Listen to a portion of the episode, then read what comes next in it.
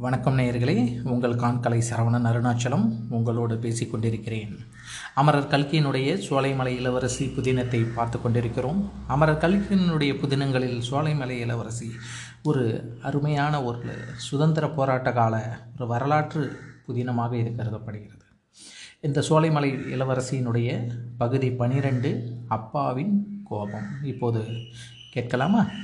பொன்னம்மாள் சிறிது நேரம் திறந்த வாய் மூடாமல் அதிசயத்துடன் குமாரலிங்கத்தையே பார்த்து கொண்டு நின்றாள்.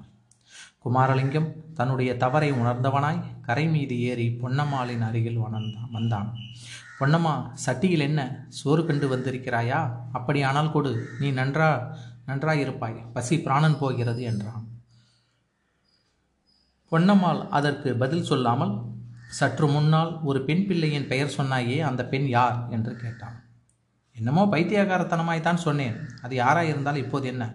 அந்த சட்டியை இப்படி கொடு நான் சாப்பிட வேண்டும். முடியாது. நீ நிஜத்தை சொன்னால் தான் கொடுப்பேன். இல்லாவிட்டால் இதை திரும்ப கொண்டு போய் விடுவேன். என்ன சொல்ல வேண்டும் என்கிறாய்? ஏதோ ஒரு பெயர் சொன்னாயே அதுதான். மாணிக்கவல்லி என்று சொன்னேன். அவள் யார்? அப்படி ஒருத்தி ஊரிலே விட்டுவிட்டு வந்திருக்கிறாயா? உனக்கு கல்யாணம் ஆகிவிட்டதா? இல்லை பொன்னம்மா இல்லை. கல்யாணம் என்ற பேச்சையே நான் காதில் போட்டுக்கொள்வதில்லை. சுவாமி விவேகானந்தர் என்று கேள்விப்பட்டிருக்கிறாயா? அவர் என்ன சொன்னார் தெரியுமா?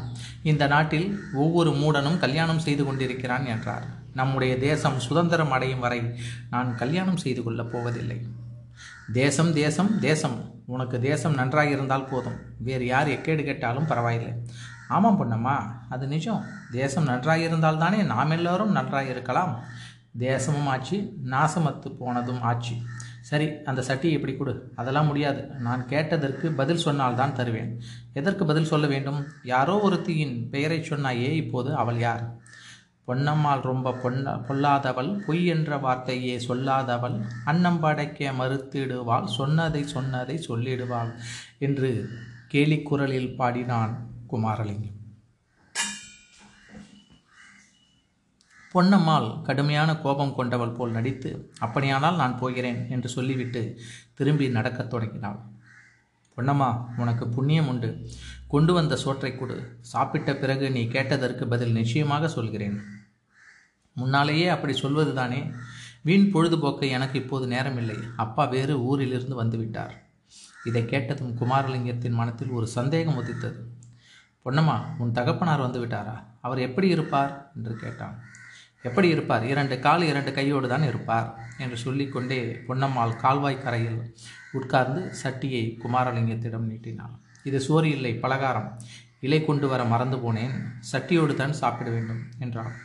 ஆகட்டும் இந்த மட்டும் ஏதோ கொண்டு வந்தாயே அதுவே பெரிய காரியம் என்று சொல்லி குமாரலிங்கம் சட்டியை கையில் வாங்கி கொண்டு அதிலே இருந்த பலகாரத்தை சாப்பிட ஆரம்பித்தான்.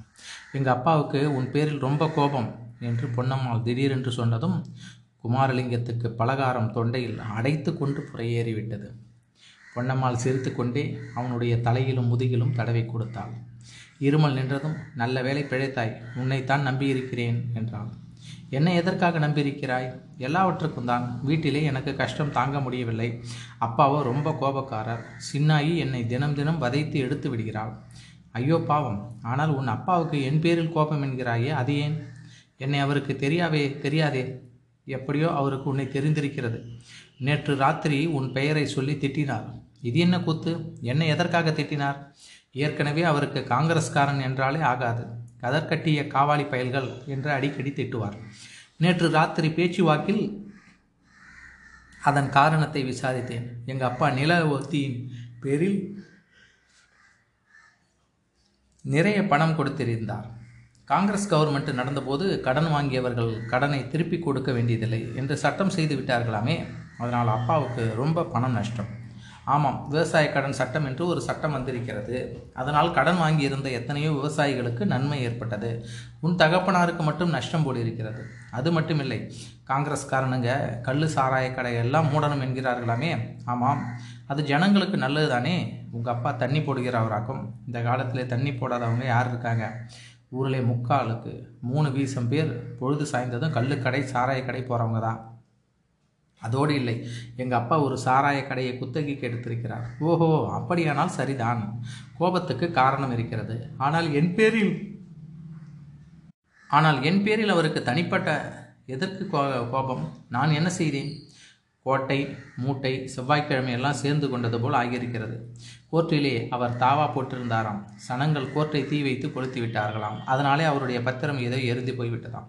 உன்னாலே உன்னுடைய பிரசங்கத்தை கேட்டதனாலே தான் ஜனங்கள் அப்படி வெறிப்பிடித்து கோர்ட்டை கொளுத்தினாங்க என்று சொல்லிவிட்டு உன்னை திட்டு திட்டு என்று திட்டினார். ஆனால் நீ இங்கே இருக்கிறது அவருக்கு தெரியாது. அவர் கையிலே மட்டும் நீ அகப்பட்டால் உன் முதுகுத்தோலை உரித்து விடப் போவதாக அவர் கத்தின போது எனக்கு ரொம்ப பயமாக இருந்தது அதனால தான் காலங்காத்தாலே உன்னை பார்ப்பதற்கு வந்தேன். குமாரலிங்கத்துக்கு பளிச்சென்று ஒரு காட்சி ஞாபகத்துக்கு வந்தது. அன்று காலையில் அந்த பக்கம் போன கடுகடுப்பான முகத்தை கனவிலே சோலைமலை அரண்மனையிலே மட்டுமல்ல வேறு ஒரு இடத்திலும் அவன் பார்த்ததுண்டு. அவனுடைய வீராவேச பிரசங்கத்தை கேட்டு ஜனங்கள் சிறை கதவை உடைத்து தேசபக்தர்களை விடுதலை செய்த அன்று பொதுக்கூட்டம் ஒன்று நடந்ததல்லவா?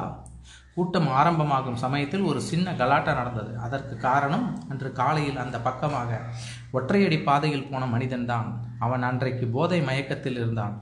இங்கிலீஷ்காரனுகளிடத்தில் துப்பாக்கி பீரங்கி ஏரோப்ளேன் வெடிகுண்டு எல்லாம் இருக்கிறது. காங்கிரஸ்காரனுங்களிடத்தில் துருப்பிடித்த கத்தி கபடா கூட கிடையாது. சவரம் பண்ணுகிற கத்தி கூட ஒரு பயல்கிட்டையும் இல்லை. இந்த சூரன்கள் தான் இங்கிலீஷ்காரனை விடைய விரட்டி அடிச்சிட போறானுங்களாம். போங்கடா போக்கடா பயல்களா? என்று இந்த மாதிரி அவன் இறைந்து கத்தினான்.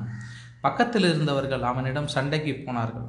தொண்டர்கள் சண்டையை விலக்கி சமாதானம் செய்து அவனை கூட்டத்திலிருந்து வெளியேற்றினார்கள். இவ்வளவும் ஒரு நிமிஷத்துக்குள் குமாரலிங்கத்துக்கு ஞாபகம் வந்தது. மீண்டும் இணைந்திருங்கள்.